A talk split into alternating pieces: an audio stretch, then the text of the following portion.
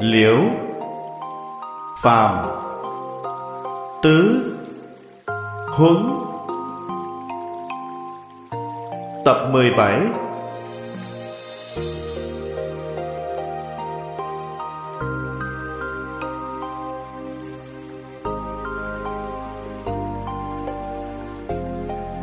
Chủ giảng Tịnh không Pháp Sư.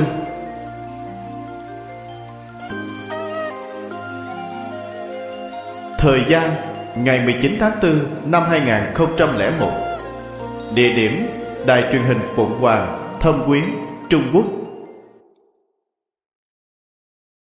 Chư vị đồng học Xin chào mọi người. Mời xem tiếp. Đoạn sau cùng Là phương pháp tích thiện. Việc tùy duyên cứu người Có rất nhiều loại nhưng quy nạp lại để nói thì có thể phân ra 10 loại. Đây là tiên sinh liễu phàm dạy chúng ta. Trong cuộc sống hàng ngày, phải biết tùy duyên. Tận lực đi hành thiện. Thế nào là việc thiện? Ông đưa ra 10 ví dụ. Thứ nhất là cùng người làm việc thiện. Thứ hai là giữ lòng yêu kính. Thứ ba là thành toàn việc thiện của người. Thứ tư là khuyên người làm việc thiện. Thứ năm là cứu người lúc nguy cấp. Thứ sáu là khởi xướng xây dựng những công trình mang lại lợi ích lớn cho cộng đồng. Thứ bảy là bỏ tiền của ra làm phước. Thứ tám là hộ trì chánh pháp. Thứ chín là kính trọng bậc trưởng bối. Thứ mười là yêu thương quý tiết sinh mạng. Sau khi chúng ta đọc mười điều này, suy nghĩ tường tận quả thật rất cần thiết. Mười điều này trong xã hội hiện nay có thể nói là thiếu sót rất nghiêm trọng. Vì thế, xã hội động loạn bất an. Nhân tâm hoang mang. Quả thật, có đạo lý. Mười điều này giúp ích rất lớn cho chúng ta. Bên dưới, tiên sinh liễu phàm nói rõ từng điều cho chúng ta. Trước tiên là nói, cùng người làm việc thiện. Thế nào gọi là cùng người làm việc thiện? Ông đưa ra một ví dụ thời xưa. Trước đây, vua Thuấn ở Lôi Trạch thấy những người đánh cá đều tranh chỗ nước sâu nhiều cá còn người già yếu đành phải bắt cá ở những chỗ nước nông, chảy xiết. Vua Thuấn động lòng thương xót, bèn tới nơi ấy cùng mọi người đánh cá.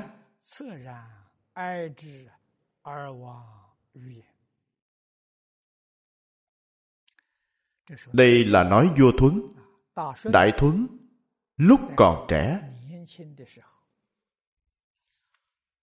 Lôi trạch là tên hồ ở Sơn Đông. Bên bờ hồ, đương nhiên, có rất nhiều người đánh cá. Ngư giả chính là người đánh cá. Những người trẻ tuổi mạnh khỏe này đều chọn những nơi tốt để bắt cá. Còn những người già yếu không cách gì tranh với họ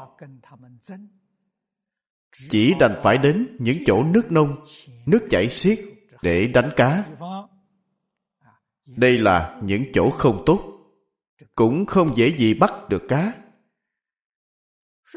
Thuấn thấy vậy, sanh tâm thương xót. Đây là người trẻ tuổi, hiếp đáp người già. Có lỗi với người lớn tuổi. Ông làm như thế nào? Ông cũng đi bắt cá. Ông cùng đi. lấy thân mình làm gương. Làm tấm gương cho người khác noi theo. Gặp người tranh giành ngài che giấu việc ấy không nói gì đến. Còn gặp những người biết nhường nhịn thì ngài hết lòng khen ngợi và cũng học theo họ. Phương pháp này rất hay. Thấy mọi người lúc bắt cá tranh giành nhau không nhường nhau. Ông không nói lời nào không nói lỗi lầm của họ. Đôi lúc thấy có người nhường nhịn lẫn nhau, ông hết lời khen ngợi. Một năm sau, qua một năm, mọi người đều biết nhường nhau những chỗ nước sâu nhiều cá. Một năm sau, do thuấn, cảm quá mọi người đều có thể nhường nhịn lẫn nhau. Người thông minh, sáng suốt như vua thuấn, nào có khó gì việc nói ra một lời dạy dỗ mọi người? Thế mà ngài không dùng lời dạy dỗ, lại dùng chính việc làm của bản thân để chuyển hóa mọi người. Quả thật là khéo dục tâm, mà lại siêng năng cần mẫn vậy. Thuấn quả thật có đại trí tuệ vì sao ông không dùng ngôn giáo để dạy đại chúng?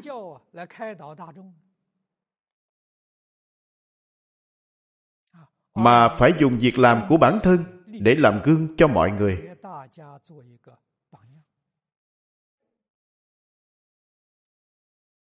Đạo lý trong này chúng ta phải suy nghĩ thật nhiều. Ngôn giáo không bằng thân giáo. Nếu bạn dạy người khác làm mà bản thân không làm được, thì không ai tin tưởng.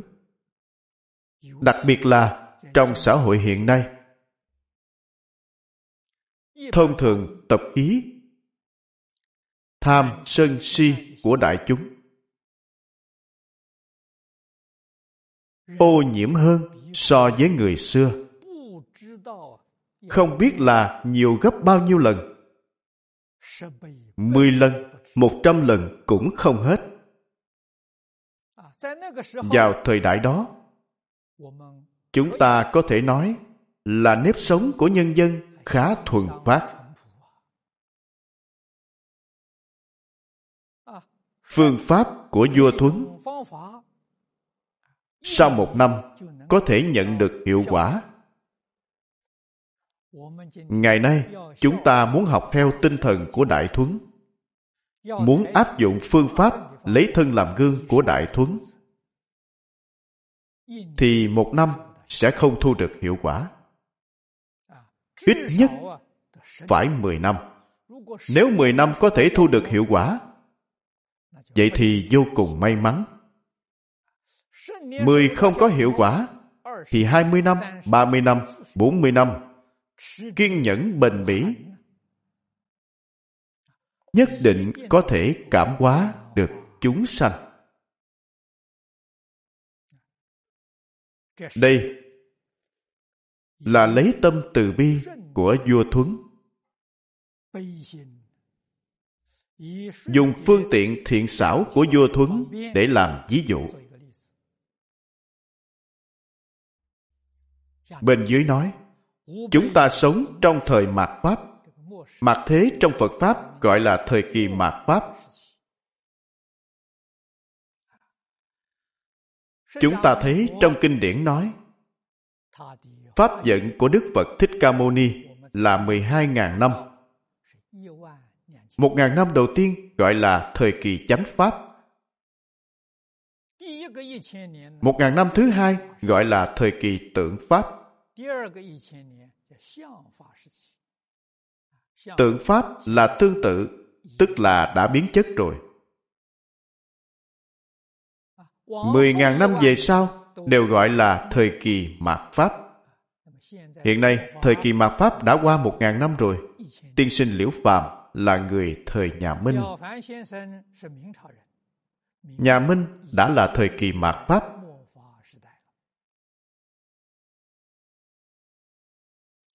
Lúc này, nhân tâm đã dần dần bạc bẽo. không còn thuần hậu như trước nữa. Đây là đặc biệt nêu ra. Thế hệ chúng ta hiện nay đang sống trong thời mạt pháp. Đừng lấy sở trường của mình mà lấn áp người khác. Đừng lấy chỗ tốt đẹp của mình mà so sánh với người khác. Đừng cậy mình tài giỏi mà gây khó dễ cho người khác. Đây là tiên sinh liễu phàm khuyên chúng ta. Trong thời mạt pháp, nhất định đừng lấy sở trường của mình đi chèn ép người khác.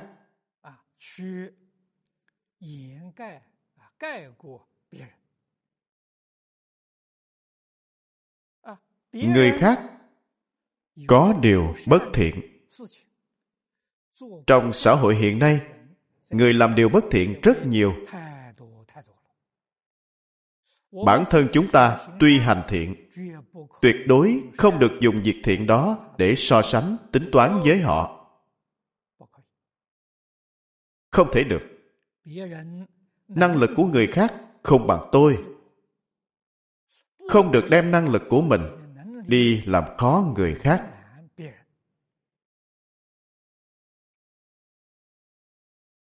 Đạo tràng của chúng tôi. Có một vị pháp sư tên là ngộ thiên. Người này rất có năng lực. Trước đây khi hàng quán trưởng còn tại thế thường nói với tôi một mình ngộ thiên có thể làm việc bằng năm người. Nhưng không thể chung sống với người khác. Sống với ai cũng không tốt tôi cũng giúp cô ấy tìm vài chỗ ở nhưng đều không ở được. Không thể chung sống với người khác. Sau cùng tôi đưa cô ấy đến núi Tuwumba để cô ấy đến chăm nom bên đó. Tôi đổi tên cho cô ấy. Quán trưởng đặt tên cho cô ấy là Ngộ Thiên. Chữ Thiên trong Đại Thiên thế giới.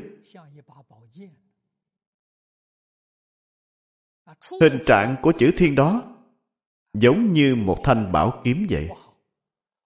Luôn đâm người khác bị thương. Cho nên tôi nghĩ cái tên này không hay. Tôi đổi tên của cô ấy thành khiêm của khiêm tốn. Để cô ấy học khiêm tốn, học nhẫn nhường.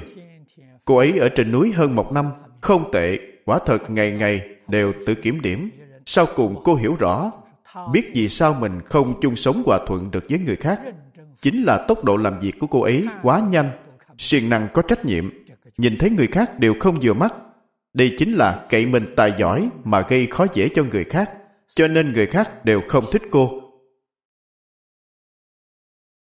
Khi cô biết quay đầu, thì mọi người đều thích, đều khen ngợi cô ấy, đều thích chung sống với cô ấy. Con người quý ở chỗ tự biết mình, nhất định phải biết khuyết điểm của mình ở đâu. Sau đó sửa đổi khuyết điểm của mình là được. Đó mới là người thiện thật sự. Phải biết ẩn giấu tài trí của mình. Xem nó như không có xem như không thật. Thấy người khác có lỗi lầm hãy bao dung mà che đậy giúp họ một mặt là để họ có thể sửa đổi, một mặt lại khiến họ có sự kiên dè mà không dám phóng túng.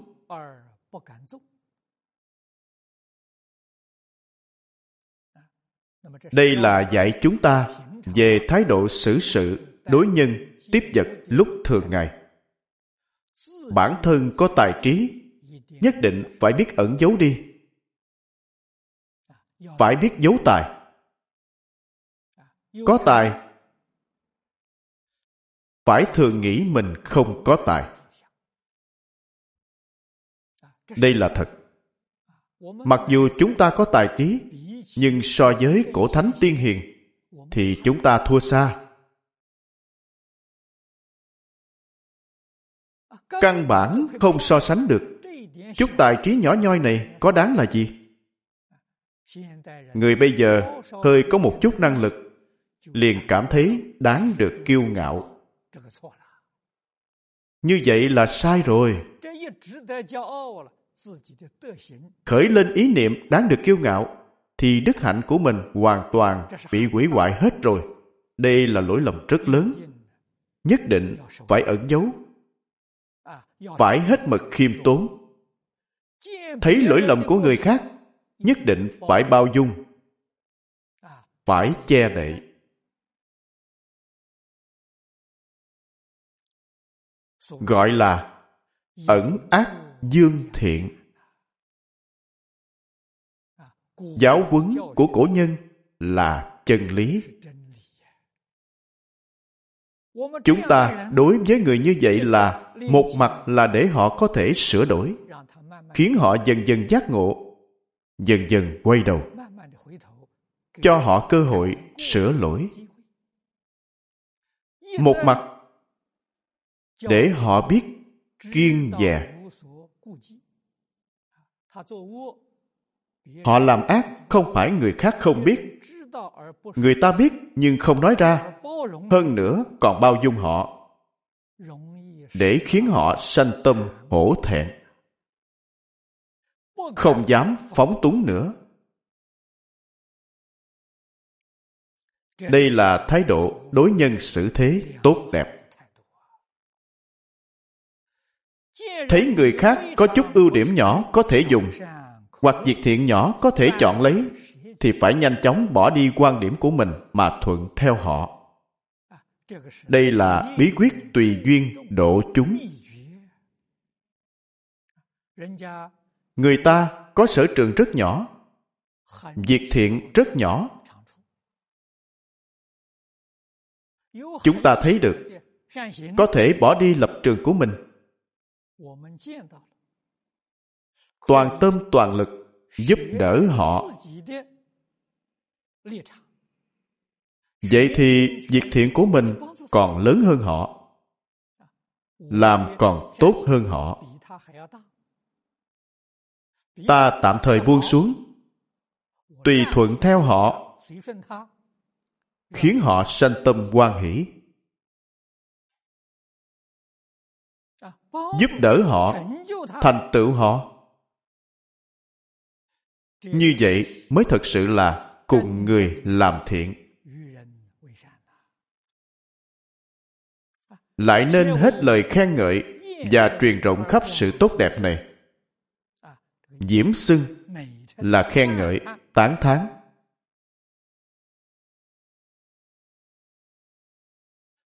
Khiến điều thiện của họ ngày càng tăng trưởng. Trong cuộc sống thường ngày, mỗi một lời nói, mỗi một việc làm đều không hề nghĩ cho bản thân mà hoàn toàn làm ra tấm gương tốt cho tất cả chúng sanh. Như thế nào gọi là dị vật lập tắc?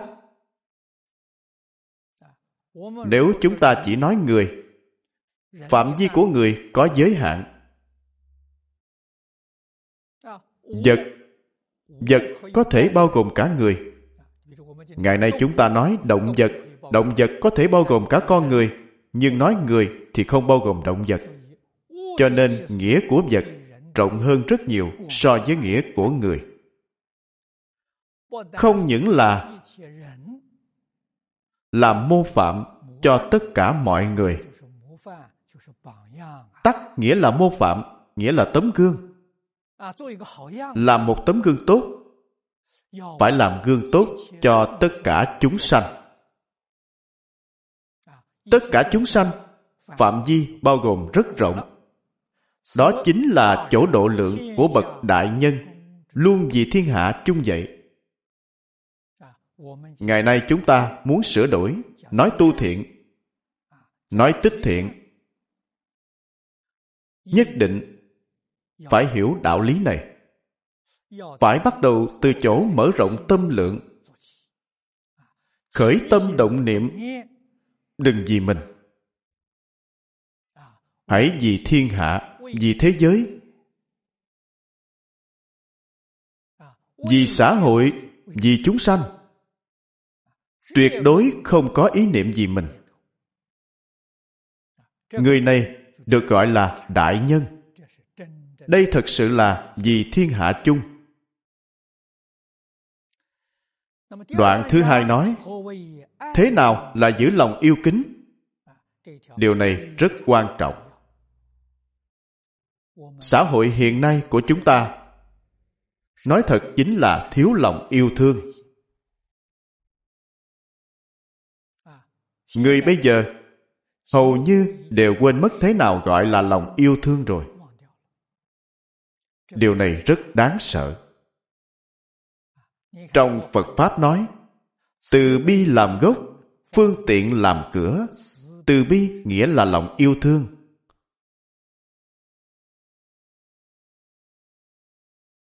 Năm nay là 2001. Năm mới chúng tôi ở Singapore. Theo thường lệ, chúng tôi tổ chức buổi tiệc tối ấm áp năm thiên hy. Tôi nghĩ buổi tiệc năm nay tôi sẽ tặng quà gì cho mọi người? Tôi nghĩ trong xã hội hiện giờ, khắp nơi đều không có lòng yêu thương. Tôi liền viết một chữ ái. Photo ra 20.000 tờ. Tặng lòng yêu thương đến toàn thế giới.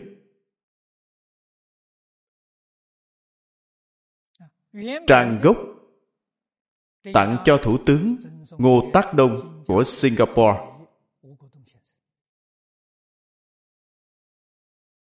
Tặng lòng yêu thương đến khắp nơi trên toàn thế giới.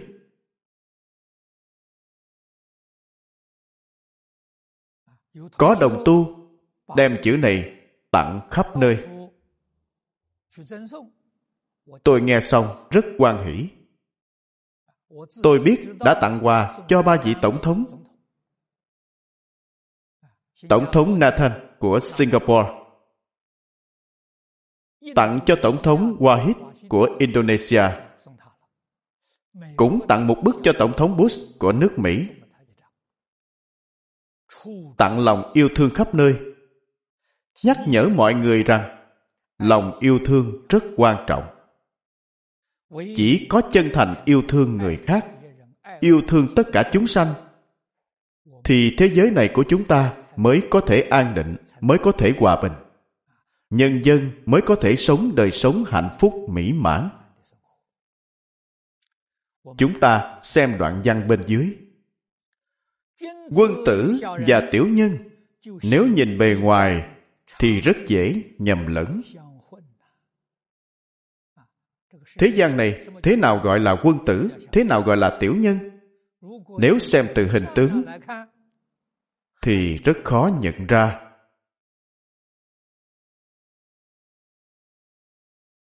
Chỉ duy nhất khi xét đến chỗ giữ tâm, thì thiện và ác thật sự khác nhau. Phân biệt rõ ràng như trắng với đen, hoàn toàn tương phản. Nếu từ trên phương diện giữ tâm mà nói, thì quân tử và tiểu nhân hoàn toàn khác nhau. Về hình tướng rất khó phân biệt, nhưng chỗ giữ tâm thì rõ ràng sáng tỏ, giống như trắng với đen vậy, tuyệt đối không lẫn lộn. Cho nên nói, quân tử sở dĩ khác với người bình thường là ở chỗ giữ tâm của họ. Họ giữ tâm không giống nhau. Những gì tâm người quân tử giữ chỉ là tâm thương yêu và kính trọng người khác. Điều này chúng ta cần phải biết.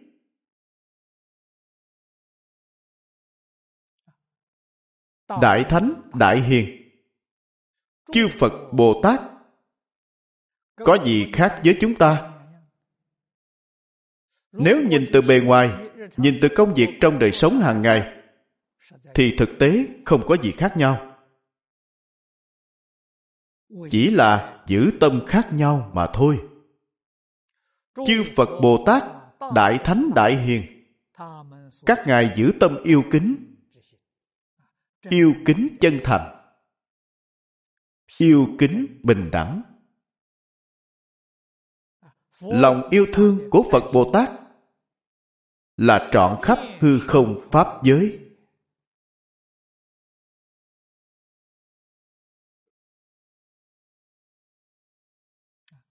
Đoạn văn bên dưới nói nói chung trong muôn người ắt có người thân thích kẻ sơ giao người quý hiển kẻ hèn kém, người trí tuệ, kẻ ngu si, người hiền lương, kẻ xấu xa, muôn hình dạng trạng, không ai giống ai. Nhưng đều là đồng bào của ta, cùng là một thể với ta. Ai có thể hiểu được đạo lý này? Vì sao nhân gian, muôn hình dạng trạng, không ai giống ai? Đây là tập khí ô nhiễm bất đồng.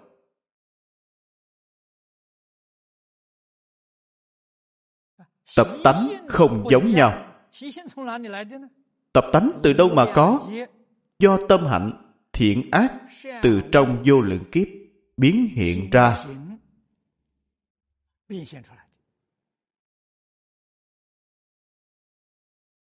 Phật pháp gọi là nghiệp lực.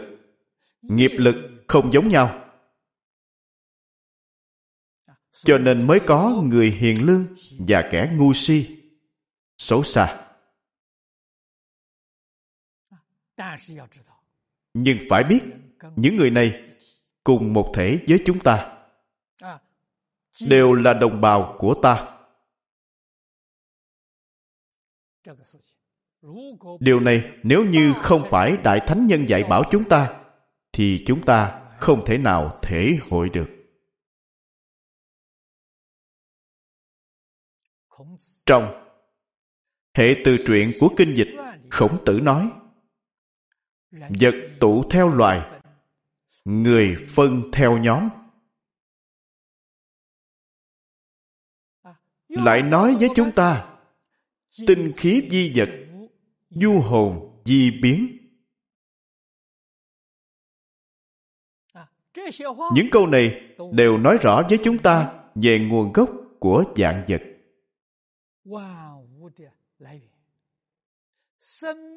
nguồn gốc của sanh mạng. Cho đến nguồn gốc của tộc loại.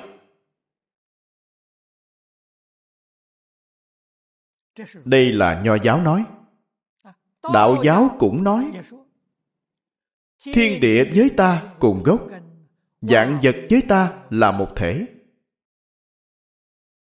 Cách nói và ngôn từ không giống nhau nhưng ý nghĩa tương đồng.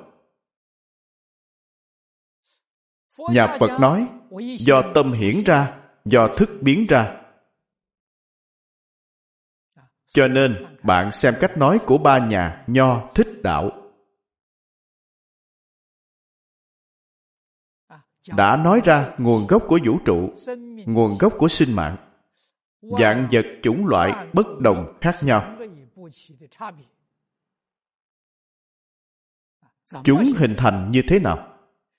Những câu này đều nói rất rõ ràng, tường tận. Tôi học phật nhiều năm như vậy. Tôi đem giáo huấn của phật bồ tát thánh hiền, quy nạp thành hai câu. Tâm tánh biến hóa ra hư không pháp giới.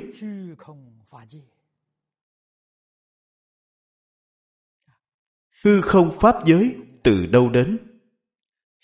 Do tâm tánh biến hóa. Trong kinh kim cang nói, hết thảy pháp hữu di như mộng quyển bọt bóng. Thân này ảnh hiện chúng sanh và cõi nước. Thân thể cõi nước này của chúng ta, ngày nay gọi là tinh hệ trong vũ trụ. Cho đến tất cả chúng sanh cùng thân thể của chúng ta là một, không phải hai. Cho nên, tâm tánh và hư không pháp giới là một. Sắc thân, cõi nước, chúng sanh không phải hai. Do đó, kính yêu dạng vật là thật sự biết thương mình.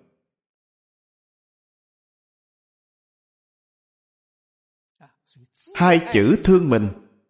Ngày nay có mấy người hiểu được? Con người phải biết yêu thương mình. Muốn yêu thương mình thì phải yêu thương tất cả chúng sanh. Cho nên, thật sự hiểu được. Muôn hình dạng trạng không ai giống ai, nhưng đều là đồng bào của ta, cùng là một thể với ta. Câu này rất quan trọng nên ta phải yêu thương kính trọng tất cả mọi người. Có người nào mà không phải là đối tượng mà chúng ta kính yêu? Yêu kính mọi người chính là yêu kính thánh hiền. có thể thông hiểu được chí hướng của mọi người chính là thông hiểu được chí hướng của thánh hiền. vì sao vậy? vì chí hướng của thánh hiền là mong muốn mọi người trên thế gian này đều đạt được những gì mình mong muốn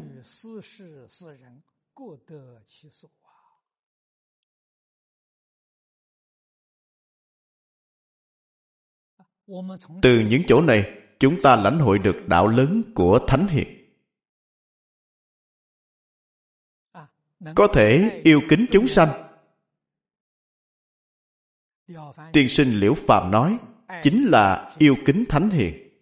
Chính là yêu kính phật bồ tát tôi nói một cách thân thiết hơn. Chính là biết thương mình.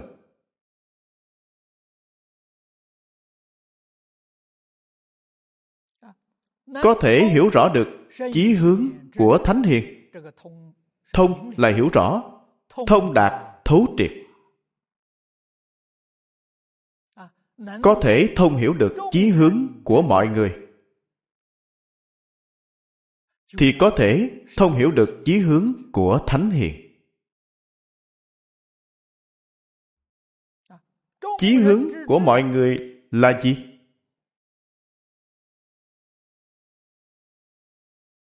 Là đều hy vọng có được cuộc sống hạnh phúc viên mãn. Bất luận là người thời xưa hay người hiện nay, người trung quốc hay người ngoại quốc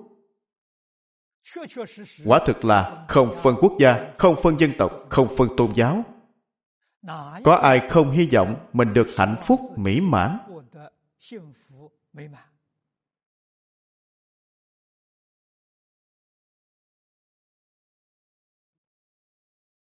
tâm nguyện của thánh hiền cũng như vậy.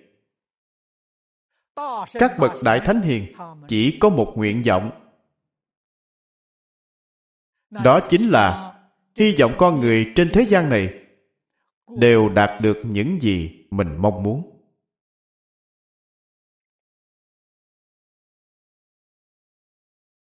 Cổ thánh tiên hiền, chúng ta xem giáo huấn của phật bồ tát. Lại tỉ mỉ quan sát kinh điển của các tôn giáo trong thế gian.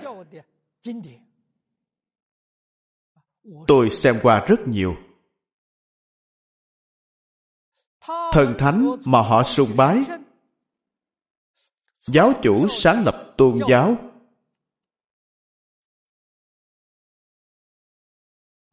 Không ai mà không mong muốn giúp đỡ chúng sanh trong thế gian này. Đều trải qua đời sống hạnh phúc mỹ mãn. Chẳng những đời này được lợi ích, mà đời sau càng được lợi ích thù thắng hơn. Trong các tôn giáo khác, đời sau được sanh lên cõi trời.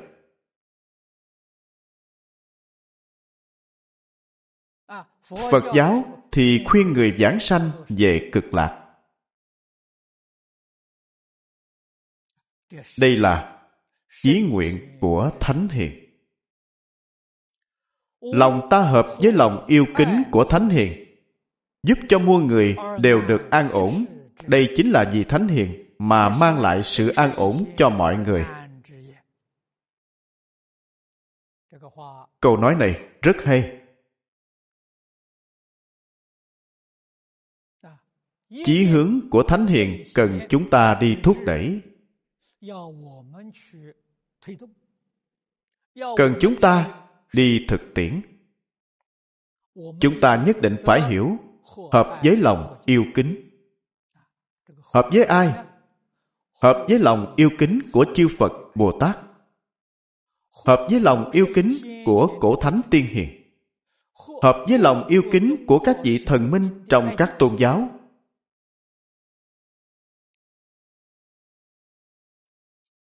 Để giúp cho muôn người đều được an ổn. Người trong thế gian hiện nay, chúng ta toàn tâm toàn lực giúp đỡ họ Đây chính là vị Thánh Hiền mà mang lại cuộc sống hạnh phúc cho mọi người.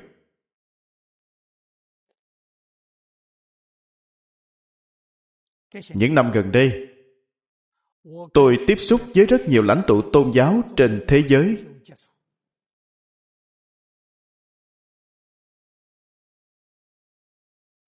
Tôi thảo luận với họ về chủ đề Thần yêu thương người thế gian. Điều này trong các tôn giáo thường nói đến. Thần ở đâu? Thần yêu con người như thế nào?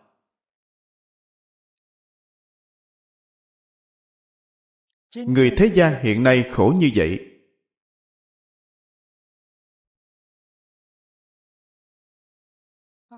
Nghĩ đi, nghĩ lại, thì thấy câu này quá trống rỗng, quá trừu tượng.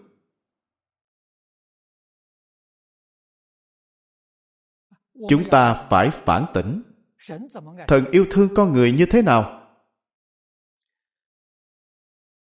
Tôi là tín đồ tôn giáo. Tôi nhận tình yêu thương của thần. Thần yêu thương tôi. Tôi phải đem tình yêu thương của thần đối với tôi từ trong tâm tôi tiếp tục mở rộng ra để yêu thương mọi người tôi đại biểu cho thần yêu thương mọi người Vậy thì thần yêu thương người thế gian mới có thể thực tiễn được. Nếu tôi không phát tâm đại biểu cho thần yêu thương người thế gian, thì thần yêu thương người thế gian vĩnh viễn là nói suông, vĩnh viễn là một danh từ trừu tượng. Họ nghe cách nói của tôi cũng gật đầu đồng ý. Tôi nói Phật là đại từ đại bi Đại từ đại bi của Phật ở đâu? Đức Phật Thích Ca Mâu Ni đã rời xa thế gian này của chúng ta ba ngàn năm rồi. Nếu bạn nói năm xưa lúc Ngài còn tại thế rất đại từ đại bi thì chúng ta có thể nói được thông. Nhưng hiện nay Ngài không còn tại thế Vậy đại từ đại bi của Ngài ở đâu? Cho nên là học trò của Phật, đệ tử của Phật chúng ta tiếp nhận lòng từ bi của Phật. Chúng ta tiếp nhận bằng cách nào? Tiếp nhận từ trong kinh điển. Mỗi ngày đọc kinh, nghiên cứu kinh điển, y giáo phụng hành. Chúng ta được lòng từ bi của Phật. Gia hộ Gia trì bảo hộ Chúng ta đạt được rồi, thì nên từ nội tâm của mình đem tâm từ bi của Phật biến thành từ bi của mình. Để đối đãi với tất cả chúng sanh. Thực tiễn, đại từ đại bi của Phật Bồ Tát cần chúng ta đi làm. Chúng ta thấy Quán Thế Âm Bồ Tát tuyệt đối không phải khẩn cầu Quán Thế Âm Bồ Tát từ bi với con. Đây là điều không thể.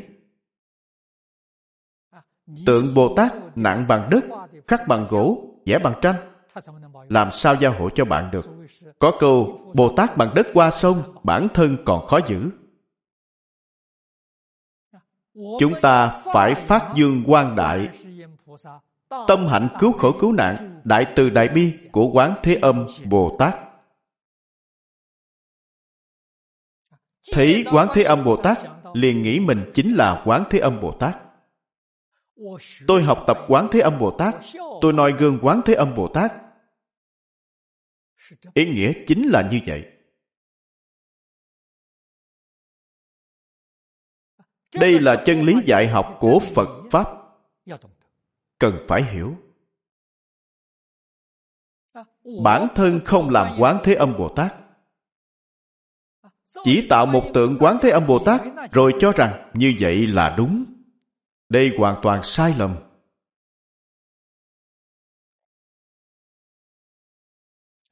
Cho nên ở đây nói về 10 loại thiện. Giữ tâm yêu kính là nền tảng không giữ tâm yêu kính, thì chính điều còn lại đều không làm được. Bạn làm chính điều đó đều là thiện giả, không phải thiện thật. Ở phần trước, tiên sinh liễu phàm nói với chúng ta tám điều. Đó là giả, không phải thật. Đó là lệch, không phải thẳng đó là một phần không phải viên mãn. Đó là nhỏ, không phải lớn. Cho nên, mấu chốt là ở giữ tâm. Giữ tâm nhất định phải là vô tư, vô ngã. Chân thành, bình đẳng, yêu kính tất cả chúng sanh.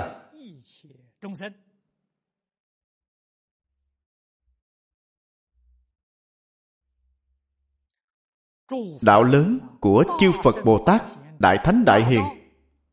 Chúng ta được chân truyền. Chân truyền chính là lòng yêu thương chân thành.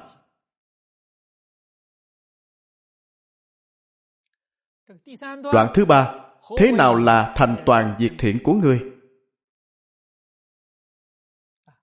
Trước tiên, ông đưa ra một ví dụ, ngọc ở trong đá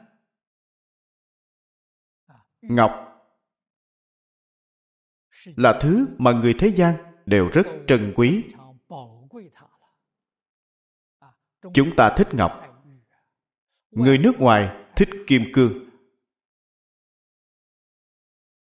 Ngọc và kim cương khi chưa khai thác. nếu vứt bỏ bừa bãi thì chẳng khác gì gạch dụng. Đó là một hòn đá. Không khác gì viên gạch ngói dụng chẳng đáng một xu. Nhưng nếu được mài dũa, ắt sẽ thành ngọc khuê, ngọc chương quý giá. Trải qua sự mài dũa, nó sẽ biến thành bảo vật.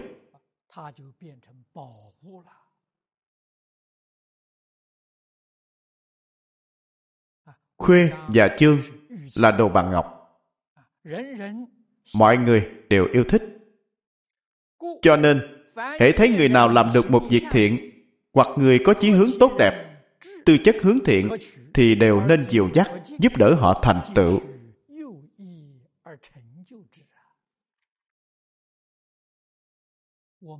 Chúng ta thấy một người làm việc thiện.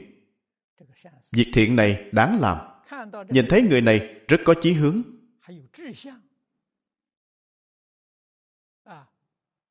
Thiên bẩm rất tốt. Khiêm tốn, cung kính, có thể tiếp thu giáo huấn của người khác. Người như vậy chính là nhân tài.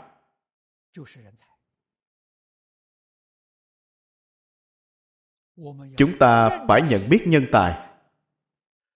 Phải thương yêu nhân tài. Phải quý trọng nhân tài. Phải thành tựu nhân tài. Đây là việc thiện lớn nhất trong các việc thiện. Công đức lớn nhất trong việc tích lũy công đức. Chúng ta phải hiểu điều này. Chí hướng của người này đáng khen. Tố chất rất đáng quý. Chúng ta cần phải giúp họ dụ lịch là giúp đỡ họ. Khuyến khích họ. Nâng đỡ họ. Hoặc là khen ngợi, khích lệ họ. Hoặc là che chở, trợ giúp họ. Nếu họ bị du khống, thì nên vì họ làm rõ. Hoặc cùng chia sẻ nhận lấy những sự quỷ bán. Cần giúp sức cho đến khi họ thành tựu mới thôi.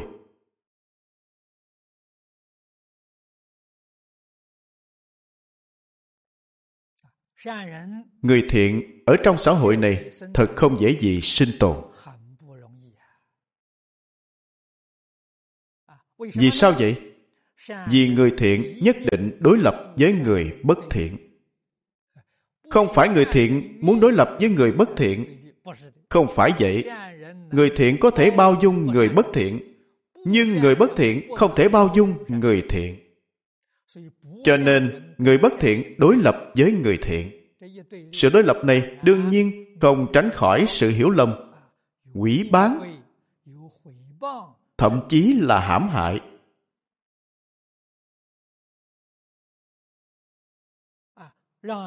Khiến người thiện không có chỗ đứng trong xã hội.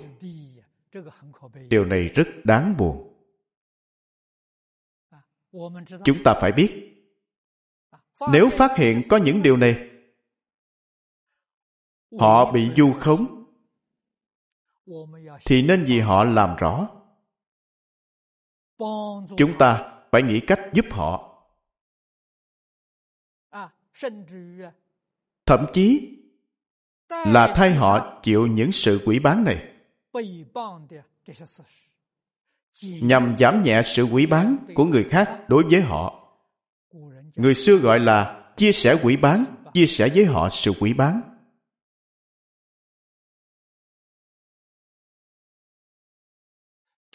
Điều này, bậc chí sĩ có lòng nhân đức mới có thể làm được. Người bình thường không làm được. Cần phải giúp họ để họ có thể lập thân đứng vững trong xã hội có thể phát triển rộng lớn thiện nghiệp của họ mới thôi.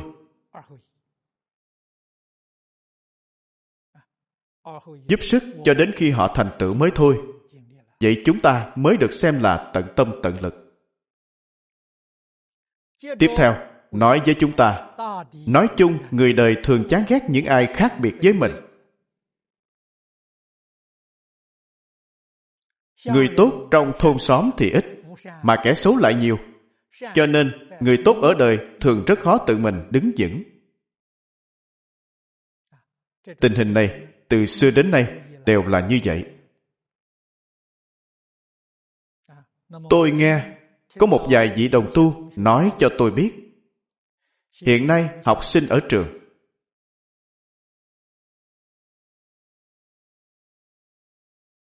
Thường bắt nạt những học sinh mới đến bắt nạt những học sinh khác chủng tộc. Đều là phạm tật xấu này. Tâm lượng quá nhỏ bé.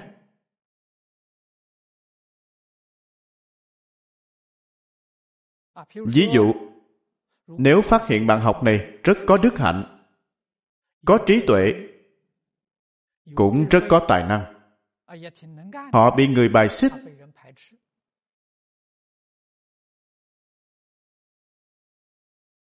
thì chúng ta cần phải giúp họ. Trong số đồng học, có những người hiểu biết. Chúng ta thường gọi là bên vực kẻ yếu. Những người này đứng ra làm việc trượng nghĩa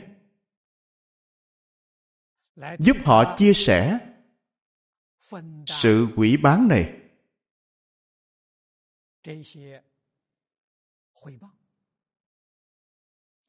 Chia sẻ những áp lực mà người khác gây cho họ. Khiến họ yên tâm ở trong trường. Học tập hoàn tất khóa học. Đây là một trường hợp bên dưới nói, hơn nữa, bậc hào kiệt tính thường thẳng thắn, không quá chú trọng dáng vẻ bên ngoài, nên dễ bị người đời chỉ trích. Đúng là như vậy. Người thật sự có trí tuệ lớn, thường không câu nệ hình thức. Đối với sự giao tiếp, qua lại giữa người với người có phần tùy tiện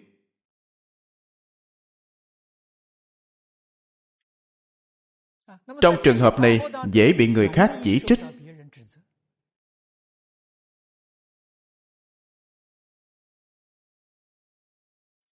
Người chỉ trích như vậy, thường gọi là tìm xương trong trứng gà. Quý vị không có sai lầm, người ta vẫn đặt điều cho bạn. Có một số dáng vẻ bề ngoài không đoan chánh, liền bị người ta nắm chỗ sơ hở. Mượn điều này để quỷ bán, sỉ nhục bạn, tổn thương bạn. Những điều này, từ xưa đến nay, chúng ta thường gặp, thường nghe thấy. Cho nên, việc tốt thường dễ thất bại. Bạn muốn làm một việc tốt, nhưng việc tốt gặp nhiều khó khăn. Rất nhiều người trở ngại bạn. Ở singapore. Chúng tôi hy vọng thành lập một thôn di đà để chăm sóc những người già. Giúp đỡ những người già này, mỗi ngày có cơ hội nghe kinh. Có cơ hội niệm phật. Ba, bốn năm nay đi khắp nơi tìm kiếm địa điểm, nhưng sau cùng đều bị người phá hỏng quả thật là việc tốt thường dễ thất bại còn người tốt thường bị quỷ bán. Người tốt thường gặp người quỷ bán.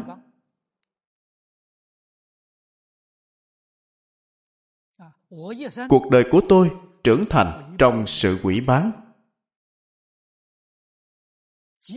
Mấy mươi năm nay chưa từng rời khỏi sự quỷ bán của người khác.